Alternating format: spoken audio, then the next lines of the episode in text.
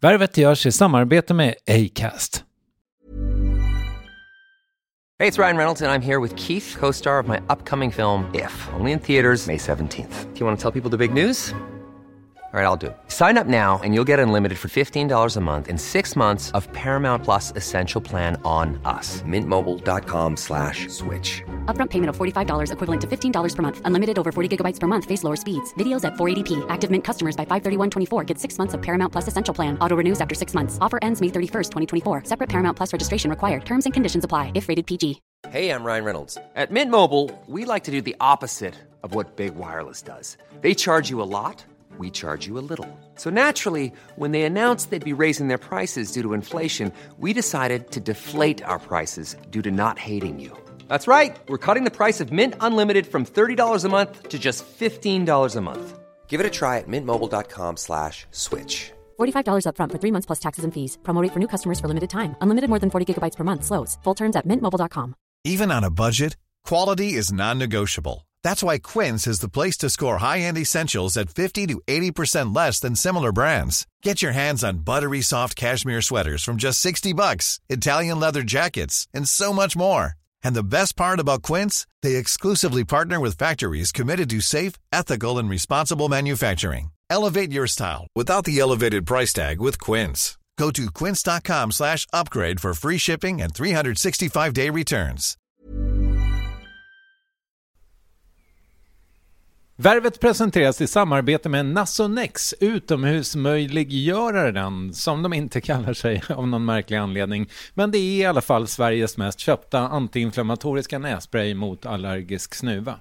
Och nu kommer ett litet test, så fram med papper och penna du som lyssnar, nu kör vi. Fråga 1. Vill du vara ute mer i naturen? Fråga 2. Sitter du framför en skärm lite för mycket? Fråga 3. Är du allergisk?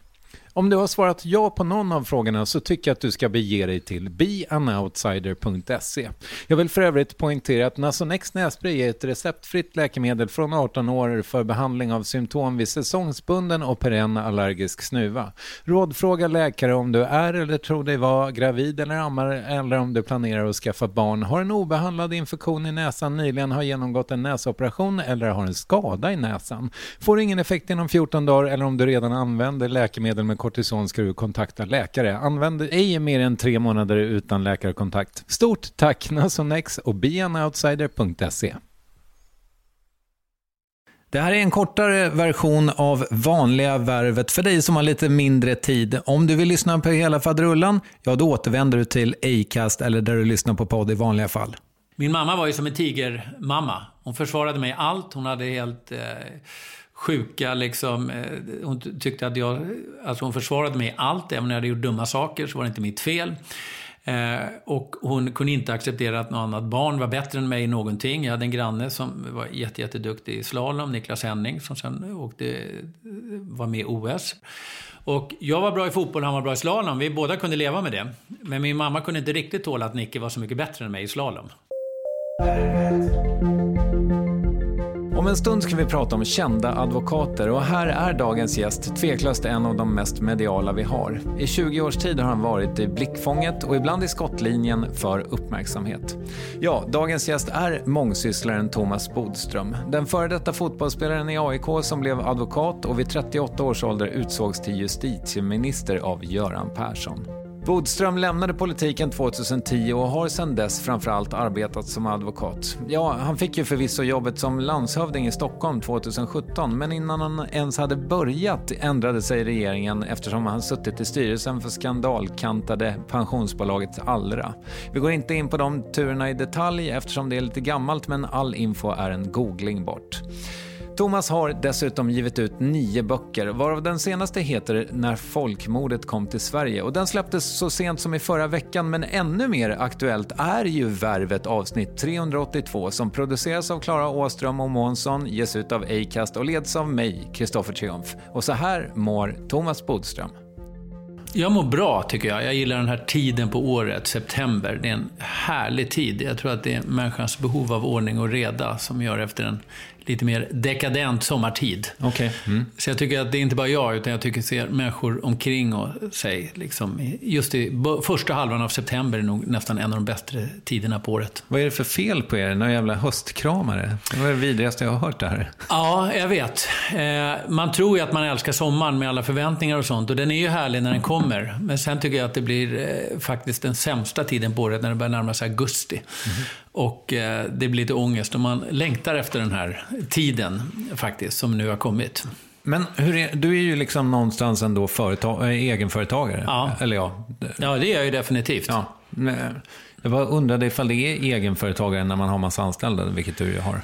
Ja, eh, det tror jag i alla fall. Jag har i alla fall ett eget företag och jag är ensam och mm. har det företaget. Sen har jag ett antal anställda och ett antal kontor också. Jag har en fråga eh, om det här med advokatyrket som jag tänker att jag kan ta kanske redan nu. Absolut. Vad gör en bra advokat? En bra advokat är att hitta rätt nivå mellan engagemang och professionell distans. Alltså att använda både hjärta och hjärna om man får säga en sån klyscha. Men det är faktiskt så att man måste ha lite tävlingsinstinkt, man måste vilja vinna målet, men det får inte bli överslag, utan man måste ändå komma ihåg att eh, det är ändå juridik det handlar om. Mm. Så att lite som boxare faktiskt, att eh, man får inte bli för ivrig och börja veva för mycket. Utan man ska gå på knock, men, men professionellt. Mm. Alltså, är, är det här någonting, för att det jag läser lite mellan raderna är att om man då är ung och grön, då kan man kanske gräma sig över grejer man har gjort i rättssalen i månader eller år kanske. Ja, och när man blir för gammal så bryr man sig inte längre. Nej, okej. Okay. Ja. Det gäller mitt, att vara mittemellan. Ja, och det är ju du rent åldersmässigt också, ser du det så? Ja, det ser jag. Jag kommer inte sluta som advokat, men jag kommer kanske inte jobba lika mycket när jag är 75, som en del andra 75-åringar gör idag. Eh, det tycker jag vore synd. Men jag tror att man mår bra av att fortsätta jobba, att hålla hålla sig igång, både fysiskt och psykiskt. Jag hade en mamma som hade Alzheimer mm. och då lärde jag mig mycket om det här att man måste hålla igång skallen. Mm. Och det är ett bra sätt att jobba, men det får inte gå så att man börjar tappa sin förmåga så att det går ut över klienterna. Där går gränsen. Ja, jag fattar. Och sen då, eh, apropå din dagsform eh, slutligen. Vad, vad har du på ditt bord exakt just nu? Nej, jag har eh, olika rättegångar som kommer här under hösten. Eh, de är, eh, och sen så håller jag på nu då att har precis öppnat då i Södertälje och i Örebro och håller på att öppna i Uppsala. Okay. Mm. Så att jag har liksom vidgat advokatverksamheten utanför Stockholm. Varför gör du det? Därför att det är roligt. Jag tycker egentligen entreprenörskapet är bland det roligaste. Eh, jag vet inte hur det här kommer bära sig, men jag tycker att det är värt en chans. Jag tycker också det är roligt att komma ut till andra tingsrätter än bara vara i Stockholms, Stockholms olika tingsrätter. All right. Eh, för tanken är att du eh, liksom fortsatt ska vara mm, stjärnan i gänget, så att säga? Stjärna vet jag inte. Det kommer många stjärnor underifrån och jag försöker göra vad jag kan för att eh, driva på det. Eh, men eh, däremot så kanske jag blir någon slags överkuck över allting. Mm. Det blir naturligt eftersom det är jag som har advokatbyrån. Fan, eh, jag inser att jag, jag, jag, är inte riktigt färdig med det här med vad som gör en bra advokat ändå. För jag tänker så här, det finns ju några fixstjärnor i ditt mm. yrke. Så här, ja, Sil Silberski är ju top of mind för mig ja. till exempel. Men alltså... Vad är det han, alltså är det det att man har fått många mediala fall eller? Ja, men även de som har mediala fall, eller vi som har det, vi har ju de allra, allra flesta fall och det gäller även Silberski, är ju helt okända fall. Men sen är det ju så att människor som inte känner till en enda advokat, men råkar i, i trubbel snabbt och blir gripen av polis misstänkt för ett brott, då tänker de, vem, åh, vad finns det för advokater? Och då kanske de kommer på just Silbersky. Ja, eller Thomas som är en duktig advokat. Eller Thomas Bodström eller någon. Eh, men det finns många, många bra advokater som inte är så kända som, som andra. Så att det, är inga, det är ingen automatik att man är bra advokat bara för man är känd. Och när du säger då att de är, eh, det finns andra bra, då är det just det att de är bra på den här avvägningen med Ja, och det, man måste också ha strategiskt tänkande, man måste vara noggrann, man måste eh, orka läsa alla de här tusentals sidorna, man måste ha en juridisk kompetens. Men just karaktärsdraget, det tycker jag är det viktigaste. Att just ha drivkraften, tävlingsinstinkten, men ändå distansen till det. Mm. Du, hur, hur mycket jobbar du en vanlig vecka? Jag jobbar inte ihjäl mig, jag har faktiskt aldrig gjort det. Jag har aldrig förstått det där med att man ska sitta på kvällarna igenom. Men som advokat och som också som politiker och alla yrken jag har haft, så går det i perioder. Man får vara beredd på att har man ett stort mål, då är det väldigt mycket jobb dagarna före. Det går inte att förbereda det tre månader före. Utan man måste vara oerhört påläst när rättegången börjar. Så att det blir sådana toppar. Men det viktigaste, det är att det inte bara blir toppar. Utan att man efter det kan ta det lugnt några dagar. Nu har jag haft en stor rättegång här i två veckor till förra veckan. Och då när det var klart så åkte jag till Gotland några dagar och eh, ägna mig åt helt andra saker. Mm. Istället för att bara fortsätta jobba med mål. Som en del gör, jobbar alldeles för mycket och det brukar sluta ganska dåligt. Och i slutändan blir man ganska dålig advokat också. Ja, för då tappar man just den där hungern. Mm. Vi kanske återkommer till advokatyrket, men jag tänkte eh, också en kanske banal fråga, men är du lycklig? Nej, jag tror inte att eh, jag skulle kalla mig lycklig. Jag har lyckliga stunder, men att gå omkring och vara lycklig, det, det, tror jag inte. Jag lever ett för komplicerat liv med att driva företag och sånt. Och jag skulle vilja säga så här istället. Jag har ett väldigt roligt liv. Jag har ett väldigt omväxlande liv. Eh, och jag har ett spännande liv. Men jag går inte omkring och, är lycklig och det är heller ingenting jag strävar efter att vara. Jag tycker det känns som att vara lite däst, sådär lite nästan halvvägs in i döden, att gå omkring och vara lycklig. Jag tror också att det strider lite mot människans natur att vara lycklig. Vi har levt i hundratusen år. Vi är liksom vana vid att ha framgångar och motgångar. Eh, och det tror jag är den riktiga människan. Inte det här Instagram-lyckan liksom. Eh, jag tror att det är ett onaturligt tillstånd att gå omkring och vara lycklig. Faktiskt lite korkat att gå omkring och vara lycklig. Du ser ner på lyckliga människor? Jag är misstänksam mot dem. För det första tror jag inte riktigt på dem. Eh, för andra så tycker jag att om de nu är så lyckliga, då är de ganska korkade med tanke på hur mycket som du pratar om miljön och vad som kan hända och Trump och allting. Alltså jag tycker det är lite korkat att gå omkring och vara lycklig. Mm. Fair enough. Jag tänkte lite på det här nu när jag har läst in mig på dig. Att um, no, det finns några grejer som går igen. Ja. Och en, en, sak som så här, ofta återkommer med dig är ju rastlösheten. Ja. Men stämmer den bilden tycker du? Ja, det gör den. Kan, kan vi ändå problematisera den lite? Alltså jag har haft den sedan jag var liten. Eh, och eh, jag vet att när jag skrev en bok om min mamma och intervjuade henne och andra, då kom det fram att jag, att jag fick faktiskt sömntabletter när jag var ett år. Oh, det undrar jag vilken läkare som skulle skriva ut idag.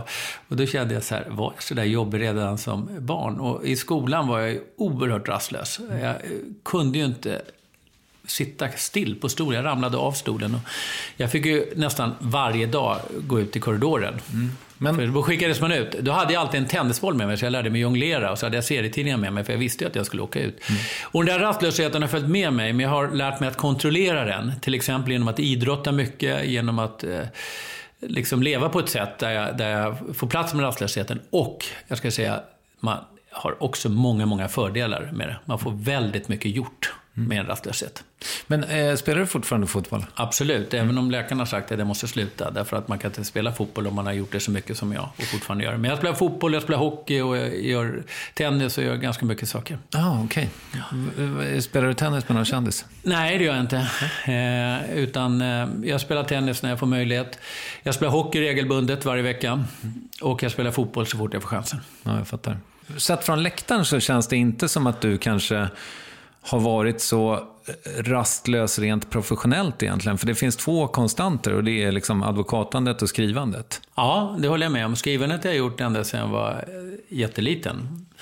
Jag skrev Slaget om Karachi när jag var i tioårsåldern, 70 sidor handskriven roman där alla dödade varandra i 70 sidor i sträck. Ibland gjorde jag en liten bild på det också, ritade, mm. där de också dödade varandra. Du hade någon slags uthållighet redan då? Ja, det hade jag. Och sen skrev jag eh, fåniga Ulf Lundell-kopior eh, när jag var i tonåren, äldre tonåren. Mm. Men eh, Skriva, alltså advokat är mitt grundyrke, mm. det kan jag säga. Skrivandet och fotboll är mina passionerade intressen. Och skrivandet har jag då lyckats kombinera, även fotbollen, med, med jobb. Eh, och det känns ju väldigt förmånligt. Mm. Men nyfikenhet då? Mm. Va, hur ser din nyfikenhet ut? Jag tycker att det är väldigt kul till exempel att eh, om man jobbar som advokat så träffar man ju människor som man aldrig annars skulle träffa. Alltså, vi lever ju i liksom, våra sammanhang. Vi är ett ganska uppdelat samhälle även i Sverige. Eh, jag bodde ju många, många år i Nacka och det var väldigt kul och bra. Men det som jag brukade säga på föräldramötena, vi lever i en segregerad miljö. Bara så våra barn, vi ska vara medvetna om att våra barn gör det. Och det gjorde vi själva också. Men när jag är advokat så kommer jag i alla fall i kontakt med människor som kommer från alla möjliga olika delar av samhället. De som har begått de allra, allra värsta brotten, de som har råkat väldigt illa ut, de som är på absoluta samhällsbotten. Eh, och de som också är väldigt rika man träffar på. Så att det, det tycker jag är väldigt intressant, att liksom få en inblick i deras liv. Och jag tycker väldigt mycket om att bara sitta och prata mer om, om deras liv. Och jag har en nyfikenhet på hur det är att bo där de bor, och leva som de lever med, på ett helt annat sätt än jag själv. Och det går liksom utanför advokatyrket. Jag tycker att det är så otroligt spännande att få träffa de här människorna. Eh, och liksom, hade du på något sätt eh, nytta av din nyfikenhet i din politikerbana? Skulle du säga? Det tror jag att jag hade. Är det en förutsättning nästan kanske? Ja, dessutom så var det ju väldigt spännande att få jobba då. Jag jobbade med 300 av Sveriges liksom främsta jurister. Det var otroligt kul att prova idéer och och eh, komma fram till olika lagförslag, nyfikenhet om vad vi kunde göra och vad vi inte kunde göra och vad möjligheterna fanns och var gränserna fanns och så vidare. Eh, och det var ju som jag sa, man visste att det var en lånad tid. Jag visste att det där var, var begränsat när jag hade den här möjligheten och därför så drevs man ju på också att göra så mycket som möjligt som man bara kunde tänka sig under de här åren. I lagboken så har, finns det skit som du har fått in där? Ja, det finns det. Vi, jag tror att vi hade 210 propositioner under mina sex år. Det är ungefär en jag tror att det var någon som räknade ut, eh, elfte dag eller någonting, så la vi en proposition. Så okay. det finns en hel del i lagboken. Och det blir lite konstigt ibland när man är advokat och ska åberopa en lag och säger det var så här lagen var tänkt att, att gälla. Så det har hänt några gånger i, i att jag i rättegångar har stött på mina egna lagar. Mm, men är, är det jäv? Nej, jag har tänkt på det att det är lite konstigt, men det är ju inte det, för jag är ändå advokat och måste kunna vara advokat. Det är ju vanligt, men, men det blir ändå en liten konstig situation. Sen är det ändå domstolen som ska tolka hur den här lagen ska, ja, hur den just ska tolkas. Mm. Va, va, vad skulle du säga var dina styrkor som politiker? Jag var ganska orädd. Eh, Varför det? Därför att jag såg det just som en roll. Jag tyckte jag klarade den biten hyfsat bra i alla fall. Att jag såg Eh, liksom mig själv som, som en roll jag spelade. Och jag tror att jag hade nytta av att jag hade varit advokat. Då spelar man också en roll. Eh, så att när jag fick då kritik på borgerliga ledarsidor så tog jag det väldigt lättsamt. Snarare tog jag det som positivt därför att det visade att jag hade gjort skillnad. Medan min mamma ringde upp och var rasande och ville att jag skulle skriva långa liksom, inlägg till Svenska Dagbladets ledarsida. Och jag sa att det funkar inte så mamma, det borde hon veta som var gift med en politiker. Mm. Det funkar inte så, de har all rätt att ha sin åsikt. Och de har all rätt att kritisera mig, det är liksom en poäng i demokratin. Eh, och det tog jag ganska eh, lätt på faktiskt. Det hade jag inga problem med, att hålla rollerna isär. Sen finns det förstås undantag. Men det och nyfikenheten och eh, sen tyckte jag också att det var väldigt roligt att debattera. Det hade jag också en stor nytta av som advokat. Mm. Alla rättegångar, jag hade haft hundratals rättegångar och det är klart det är väldigt bra när man hamnar i en morgonsoffa. Och vilka svagheter hade du? Jag hade väl inte eh, den förankring i politiken som naturligtvis var, var... Jag hade ju ingen förankring alls, rättare sagt. Eh, jag hade inte liksom vuxit upp med politiken. Så att jag, jag hade ju inte lärt mig riktigt det, det, den grunden som många andra hade. Mm, du kom inte från SSU, så att säga? Nej, jag hade inte liksom haft min första relation ute på Bommersvik och sånt där. Mm. Eh, och eh, jag hade inte varit med i SSU. Jag gick, när jag var tonåring, det gick vi på MUFs fester, Moderata ungdomsförbundets fester, för de hade fri sprit. Just det. Mm. det tyckte vi räckte som övertygelse för att vi skulle gå dit. Mm. Jag tänkte på det här med, ehm, du har pratat om maktabstinens tidigare. Kan du utveckla det? Jo, det är så att när man är minister så har man ett väldigt stort inflytande på olika sätt. Man har helt enkelt makt. Dels så kan man förändra saker, men det är också så att man utser många höga chefer, rikspolischefer, riksåklagare och så vidare. Och även om det är regeringen så är det ju i princip justitieministern som bestämmer det mycket. Och det gör ju att många människor är i beroendeställning av en. Och det där märker man inte riktigt, det där smyger sig in. Man tycker att eh, man har så bra relation med alla. Eh, och att alla är så snälla och ställer upp. Ber man att träffa någon, då kan de när som helst plötsligt. Mm. Om man ber en rikspolischef så kan han, det spelar ingen roll, liksom. han är på semester eller när som helst. Han åker hem. Han är där på två timmar. Eh, och det där, så utan att man märker det, fast man säger att man vet att det här är en lånad tid och allt det där, så smyger sig in någonting igen. Att man vänjer sig vid det. Makt korrumperar, som det heter, och det gör det faktiskt. Det är inte nyttigt att ha makt för länge, eller att vara politiker för länge, tycker jag. Och det gör att när man sen försvinner den där, när, när man förlorar den positionen, då märker man ju också hur makten och inflytandet, intresset för andra människor minskar radikalt för mm. att komma på de här mötena. Utan de säger, nej jag hinner tyvärr inte. Mm. Och då blir man helt paff. Det här är människor som alltid har kunnat ställa upp när som helst på möten. Och nu ser de att de inte har tid. När du var minister? Just det. Ja, nu när du är i opposition? Precis. Ja. Mm. Då är det minsann, och då, då får man en slags maktabstinens. Jag eh, eh, träffade Anders Borg här för ett tag sedan och då sa jag att, eh, frågade honom om det. Han sa att han inte hade så mycket maktabstinens. Men jag sa att ja, men jag hade i alla fall minst ett år. Men du var ju finansminister, du måste ha minst två års mm. maktabstinens. Så vi hade ett väldigt intressant samtal om det. Men du, eh, det finns en väldigt... Eh, Mona Salin var här för skitlänge sedan. Ja. Hon var inte ens här, hon var i min gamla okay. studio. Men ja. hon gav mig en så fin bild om när hennes personskydd helt plötsligt var borta. Hon, hade, ja. hon gick in och satte sig i baksätet på sin egen bil. ja, det har jag aldrig gjort. Nej, men eh, alltså, ja. den, den typen av livsförändring måste ju vara ändå... Ja, fast jag har inte alls samma uppfattning. Jag tyckte det var... Fast jag hade det som bra arbetskollegor, jag tyckte väldigt mycket om eh, liksom, dem på många sätt och de var otroligt duktiga och trevliga. Så tycker jag det var jätteskönt att inte ha livet. Att bli av med Ja. Mm. Därför att det var något som smög sig in liksom under skinnet på en till slut. Att hela tiden meddela vad man var, att alltid liksom planera, nu ska jag åka och handla, nu ska jag åka till fotbollsträningen och sånt där. Mm. Så jag tyckte att det var jätteskönt. Många säger att vad bekvämt, du blir framkört i restaurangen och du kan bara gå rakt ut på gatan. Det är också en integritetsfråga. Ja, så att jag föredrar definitivt till att inte ha det. Har du haft det sen eh, efter? Absolut. Sen ska man inte prata så mycket om det. Eh, vare sig tv eller radio eller något sammanhang. Men okay. absolut. Mm. Det, har, det har behövts i perioder. Ja. Imagine the softest sheets you've ever felt. Now imagine them getting even softer over time. That's what you'll feel with Bowl and Branch's organic cotton sheets. In a recent customer survey, 96% replied that Bowl and Branch sheets get softer with every wash. Start getting your best night's sleep in these sheets that get softer and softer for years to come. Try their sheets with a 30-night guarantee. Plus, get 15% off your first order at bowlandbranch.com. Code BUTTERY. Exclusions apply. See site for details. Hey, it's Ryan Reynolds, and I'm here with Keith, co star of my upcoming film, If, only in theaters, May 17th. Do you want to tell people the big news?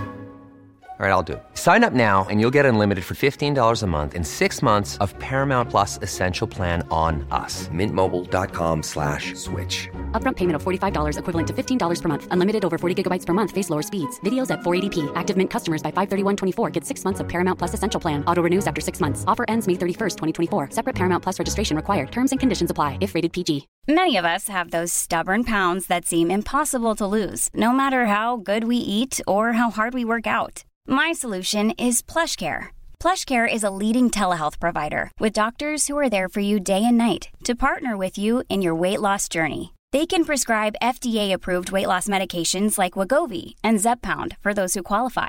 Plus, they accept most insurance plans. To get started, visit plushcare.com slash weight loss. That's plushcare.com slash weight loss. Yes, ny sponsor. Värvet presenteras i samarbete med Sveabank. Och jag menar inte att ta ner stämningen, men dessvärre är ju lågkonjunkturen här, vilket innebär att de flesta branscher har det tufft och också väldigt många privatpersoner.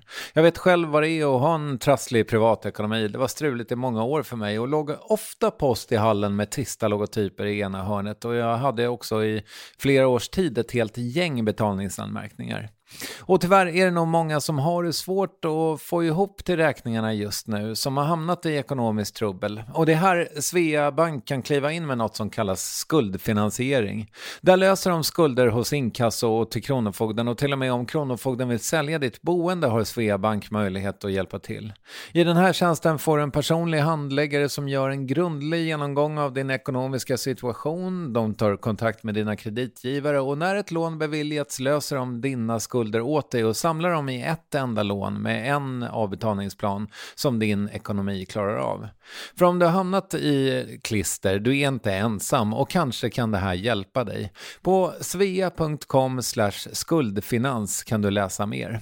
Tack Sveabank! Ser du dig som privilegierad? Ja, absolut. Det är klart jag gör. Jag har vuxit upp i ett tryggt hem. Visserligen en pappa som jobbade för mycket, men ändå liksom med mycket kärlek i, från mina föräldrar. Och, och väldigt bra föräldrar tycker jag, också syskon och, och social omgivning som jag gjorde i eh, Sollentuna då. Jag hade fantastiska lärare som fick mig faktiskt att skärpa till mig ordentligt då när jag åkte ut från lektionerna hela tiden som ägnade många, många, många timmar åt att prata med mig och sa att eh, Thomas, du har ändå, liksom, du har ändå förutsättningar, du har möjligheter, ta vara på de positiva sidorna av dig, låt inte de dåliga sidorna ta över. Och liksom, det är fantastiskt med den typen av lärare som ägnar tid även efter skoltid att sitta och prata med, med elever bara för att de så gärna vill att det ska gå bra. Och det är jag ju faktiskt väldigt tacksam för. Jag brukar bjuda mina gamla lärare på jullunch mm -hmm. eh, varje år. Eh, någon gång midsommar förstås, men, men, eh, eh, och de kanske inte kan och jag inte kan. Men jag försöker hålla kontakt med mina gamla lärare, för jag är faktiskt dem evigt tacksam för allt de gjorde. De är i livet? Ja, inte alla, Nej. men det var framförallt tre. Två är i livet. Mm. Du, eh, nu var du lite inne på det här och jag är nyfiken på... Du har ju skrivit en bok om din mamma, men liksom... Alltså, hur, hur minns du dina föräldrar? Jag minns min pappa på det sättet att han alltid arbetade.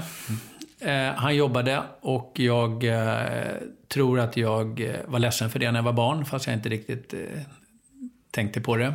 Jag tror att det många gånger har handlat om när jag gjort saker så har jag liksom velat visa pappa att jag gjorde det. Han var otroligt kärleksfull. Han var alltid liksom en väldigt varm människa. Han, när jag bad om en saga så berättade han alltid en saga om vad som helst. Om jag sa jag berättade en saga om björnar så berättade han en saga om björnar. Mm. Eh, och, och, väldigt liksom, eh, ja, kärleksfull. Däremot så tyckte jag att han levde ett konstigt liv som inte träffade oss så mycket. Och, men jag hade ett allvarligt samtal med honom när jag själv var i 30-årsåldern och fått barn och sa liksom, fan pappa, hur kunde du jobba så mycket? Hur kunde du försumma dina barn? Du var ju aldrig hemma på vardagskvällarna, knappt på helgerna. Jag har ju träffat dig liksom som ett skilsmässobarn. Och då så svarade han på ett sätt som jag inte hade tänkt. För jag trodde han skulle bli det där vanliga, ja jag vet, det var dumt, jag har jobbat för mycket. Men han sa så här, det var så på den tiden Thomas. Mm. Man jobbade så mycket om man hade det jobbet. Idag är det annorlunda, det är annorlunda för dig, du kan vara pappaledig, det fanns inte för oss. Så att allt har sin tid. Och det tycker jag var ett otroligt bra svar. Mm. Istället för att hålla på och be om ursäkt och saker och ting. Och han har nog rätt. Hade jag levt och varit pappa på 60-talet, 70-talet, då hade jag nog gjort samma sak. Och han kanske hade varit det. Så det var ett befriande samtal. Men jag tycker fortfarande att han gjorde fel vägval. Mm. Min mamma var ju som en tigermamma. Hon försvarade mig allt. Hon hade helt eh, sjuka liksom. Eh, hon tyckte att jag... Alltså hon försvarade mig allt. Även när jag hade gjort dumma saker så var det inte mitt fel. Eh, och hon kunde inte acceptera att något annat barn var bättre än mig i någonting. Jag hade en granne som var jätteduktig i slalom, Niklas Henning, som sen åkte, var med i OS. Vi var mm, kompisar. Mm. Ja, ja, nej, men han var ju med i OS och landslaget och så vidare, vann SM flera år. Och jag var bra i fotboll, han var bra i slalom. Vi båda kunde leva med det. Men min mamma kunde inte riktigt tåla att Nicke var så mycket bättre än mig i slalom. Nej, okay. Jag hittade på tusen olika anledningar. Jag sa, men liksom, det är okej, okay. jag är fotbollsspelare. Mm. Jag åker slalom för att det är snö. Mm. Det är okej. Okay. Eh, men det, det var liksom typexemplet. Men hon var rolig, charmig och egentligen den som borde blivit politiker i vår familj. För hon var också, hade den fräckheten som kanske behövs många gånger. Mm. Men vad, vad, har du ärvt av dem? Jag tycker jag har ärvt båda faktiskt. Eh, min eh, ändå förmåga att träffa olika människor i olika sammanhang är från min mamma. Hon, hon, var den typen, hon var väldigt social och, och, kunde liksom läsa av, som jag tycker jag ändå kan, ganska bra situationer. Hamnar hon ofta i centrum? Ja, i alla fall så var hon så att hon... Det var en annan tid också. Att hon tog för sig, hon var fräck, och hon var rolig och charmig och... Eh, eh, det, det, märkte man också, att man liksom tyckte om min mamma. Mm. så det har jag försökt tänka på. Jag, jag har ju också träffat många människor och har lätt att träffa människor, så det tror jag är från min mamma. Min pappa vet jag inte riktigt eh, vad jag ärvt ifrån. men jag tyckte det jag försökt att efterlikna min pappa. Och jag säger inte att jag klarade allt det, men han var otroligt liksom mån om att man skulle stå upp för sin åsikt. Han var ju också politiker. Och han liksom var en politisk katastrof på så sätt att han, han stod för sin åsikt även om han fick en jävla massa skit för det. Mm. Men jag, jag imponerades och imponeras fortfarande av att han hade modet att liksom stå upp för det han trodde på. Oavsett om han fick massa kritik och skit för det. Eh, jag tänkte prata lite grann om eh, självförtroende ja. med dig. Eh, hur, eh, på en skala mellan 1 och 10? 8-9 tror jag. Ja, okej. Okay. Ja, och det tror jag är min mammas förtjänst. All right. Rakt igenom.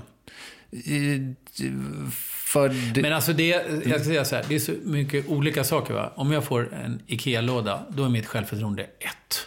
Okay. Mm. Alltså jag, jag, känner, eller om jag får en om jag ska installera liksom en TV eller någonting, då är det absolut på. Alltså jag tror redan innan, och då säger min fru, men försök åtminstone. Eller en mobiltelefon. Mm. Jag kan absolut ingenting om tekniken, så det är olika. Men om jag går in i en rättegångssal, då har jag nog 10 faktiskt. Okay. Mm. Och även en fotbollsplan. Mm. Så, men jag har högt självförtroende på de saker jag själv tycker jag är bra på. Just det. Ja, och, och där har vi då eh, definitionen på självförtroende. Att du tror att du ska klara av någonting som är svårt, så att säga. Ja, förutom det som jag från början inte tror. Alltså allt tekniskt. Just det. Går bort. Mm. Men självkänslan då? Hyggligt bra tror jag, därför har jag fått växa upp i ett tryggt och kärleksfullt hem. Så jag har från början liksom känt mig ändå välkomnad, önskad och älskad. Och det tror jag är grunden för all självkänsla. Mm. Nu kom jag på ett jävligt eh, viktigt spår som jag har glömt mm. bort. Eh, och det kanske har med det här att göra. För att eh, du är ju... Eh, dels så kan man väl säga att eh, kändisskapet eller offentligheten har liksom... Den har du Eh, umgåtts med under väldigt lång tid. Ja. Jag menar redan då som fotbollsspelare ja, antar jag. Ja, fast då var det bara fotbollsnördarna som visste. Jo, jag du hade ju... ändå ögonen på dig på något sätt. Ja, det kanske jag hade. Eh, men annars brukar jag säga att jag blev liksom, min, min fotbollskarriär blev ju känd när jag blev politiker. Mm. När jag sprang upp och ner på högerkanten på Råsunda var ingen som märkte mig. Jag brukar säga inte ens mina lagkamrater märkte mig.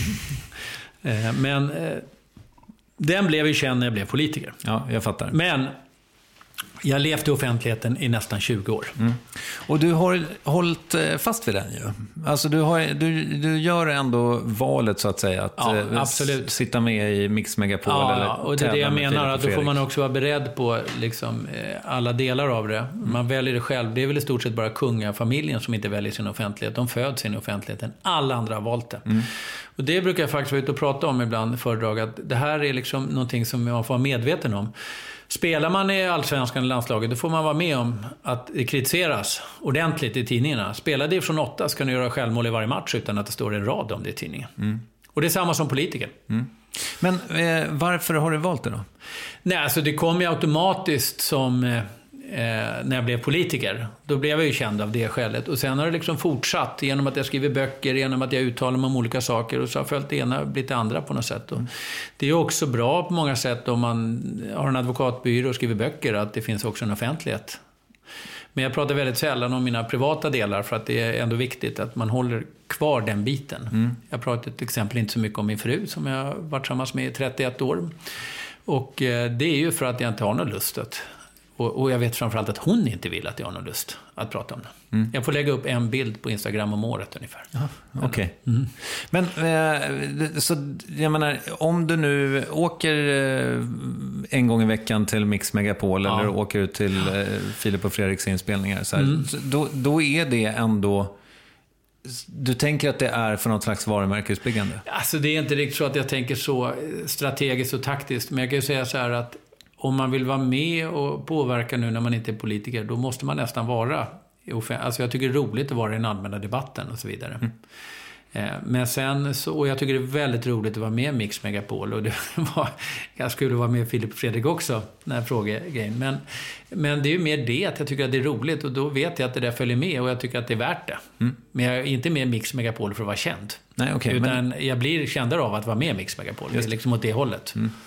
Men jag antar att du inte gör det primärt för pengarnas skull? Nej, det gör jag definitivt inte, utan jag gör för att det är roligt. Mm. Mm. ska vi prata lite om din nya bok? Ja. Den har ju, den, när vi sitter här så släpptes den eh, igår. Ja. Eh, inga recensioner? Det kommer en, tror jag, ja. från något sånt här bokförlag. Men det här är en ganska smal bok, så vi får väl se vad det blir i fråga om det. Men, men det är inte den typen av böcker som tror jag lockar särskilt mycket, vare sig recensenter eller eh, läsare faktiskt. Okay. Ja, men, det är skillnad när man skriver deckare. Ja, just det. Då blir det helt andra s- siffror liksom på, på köpare. Men det här är en smal bok som handlar om folkmordet i Rwanda och framförallt rättegångarna efter folkmordet i Rwanda. Mm, som du var... eh, Jag har varit försvarare och jag har varit målsägandebiträde, alltså jag har varit på båda sidorna. Och, och varför, eh, om du då redan, redan från början vet att den inte kommer läsas så mycket. Det känns som en väldigt viktig bok. Okej. Och att jag vill att de som till exempel är med i rättsväsendet ska läsa och kunna diskutera den här saken. Så att jag, jag är väldigt tacksam, Norstedts, mitt förlag, att de ville satsa på en bok som ändå man vet är så smal. Eh, Men det här, eh, för mig eh, är det fullt tillräckligt att det här blir en bok som läses av många personer som kan vara intresserade av rättegångar och så vidare. Men det är inte liksom den jättestora läsarkretsen. Men naturligtvis vill man att så många som möjligt ska läsa den. Men har du fler, alltså har du en deckare i dig så att säga? Jag har en deckare i mig, men just nu är det inte aktuellt med deckare. Jag har flera böcker jag vill skriva om samhället och brott och straff, men också andra saker. Okej. Men hur ser, hur ser det ut då? För du är, har beskrivit i något sammanhang att du, så här, du fixar inte att skriva en hel dag. Nej, jag skriver i eh, två timmars stötar och sen skriver jag inte mer på den dagen. Men sen är det ju en process som pågår i skallen hela tiden under skrivarperioderna, så man tänker på det jättemycket. Och sen när man sätter sig ner så skriver man ner så mycket man hinner. Men det här är ju också en bok där jag beskriver hur det är att vara advokat och, och hur det påverkar en som person. Så att på så sätt så har det ju också varit en viktig bok för mig att skriva. Men det handlar också om hur Sverige ska vara rustade för att ha rättegångar eh, när det gäller länder som Rwanda och andra länder där, där det inte alls finns samma rättssäkerhet. Och hur fungerar det i Sverige? Jag förstår. Mm. Har du massa manus som aldrig har nått eh, dagens ljus? Eh, Ja, jag har ju det. Slaget om Karachi som jag hade när, när jag var nio år, den, en, tio år, den nådde aldrig, och det är väl lika bra det. Och li, ännu mer glad är jag att inte mina Lundell-kopior blev någon verklighet och ingen har läst dem.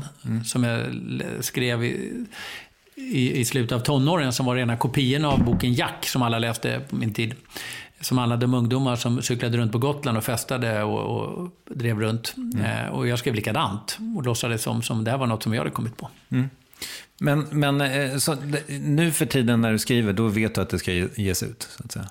Ja, numera har jag det privilegiet att jag gör upp med Norstedts innan om de vill satsa på den eller inte. Okej, så att du kommer med ett synopsis? Å andra sidan är jag liksom lojal mot, mot bokförlag. Jag håller inte på att shoppa runt liksom, för den som betalar mest eller gör något. Utan vi har ett jättebra samarbete och det har vi haft i tio år nu.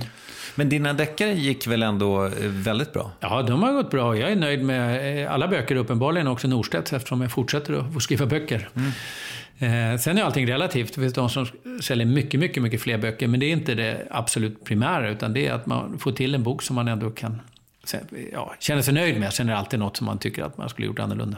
Men det känns ju som att det är, eh, just vi pratade tidigare om att det är en konstant i ditt liv. Ja, det är det. Vad, vad, vad gör skrivandet med dig? Skrivandet får mig att må väldigt bra och det är nog på samma sätt som att andra människor går i terapi så skriver jag av mig. Och eh, det är som en process inom mig som får mig att må bra helt enkelt. Vad härligt. Fotboll och skrivande, det, är- det är direkta behov för mig. Jag förstår. Vad vet du om din framtid? Eh, inte särskilt mycket faktiskt. Eh, jag har ju precis öppnat advokatkontor i, lite runt om i Sverige eller i Mälardalen och det ska bli väldigt spännande att utveckla dem. Det är det jag närmast vet, men annars vet jag inte så mycket. Nej. Och, eh, Trivs du med det? Ja, det tycker jag är jättespännande. Jag är fullt nöjd med det och så hoppas jag kunna fortsätta skriva en bok om året. Känner du att du står vid rodret i ditt eget liv? Ja, det tycker jag att jag gör, fast jag är ju gift och jag har fyra barn så gör att jag kan inte förhålla mig som om jag var liksom helt ensam. In, in, du är ingen ensamseglare? Nej, det är jag definitivt inte. Jag tycker det är skönt att vara ensam ett par timmar, sen tycker jag det är tråkigt. Jag förstår. Vill du rekommendera något? Ja, att vi alla ska tänka mer på Greta. Trots allt. Det är vår framtid. Det är obehagligare än, trots varningssignalerna, än vi tror. Vem tycker att jag ska intervjua i Värvet? Ja, det är förstås intressant då, eh, när du får hit Donald Trump. Stort tack för att du tog dig tid. Tack för att jag fick komma.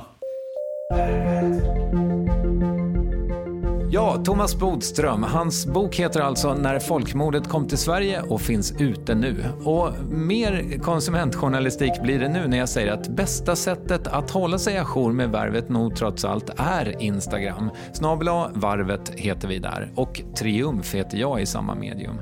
Om Gud vill och tygarna håller så kommer Margot Ditz hit i nästa vecka och det kan ju inte bli annat än succé så vi hörs väl då helt enkelt. Tack för idag, slut för idag, hej! Even on a budget, quality is non-negotiable. That's why Quince is the place to score high-end essentials at 50 to 80% less than similar brands. Get your hands on buttery soft cashmere sweaters from just 60 bucks, Italian leather jackets, and so much more. And the best part about Quince, they exclusively partner with factories committed to safe, ethical, and responsible manufacturing. Elevate your style without the elevated price tag with Quince. Go to quince.com slash upgrade for free shipping and 365-day returns.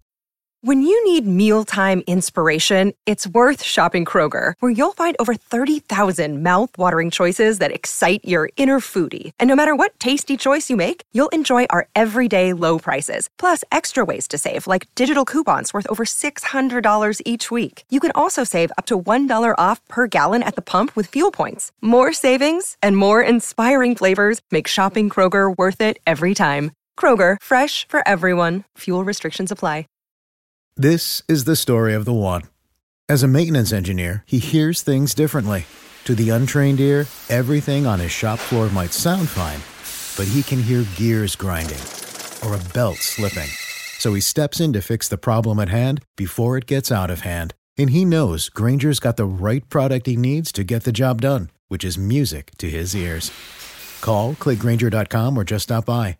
Granger, for the ones who get it done.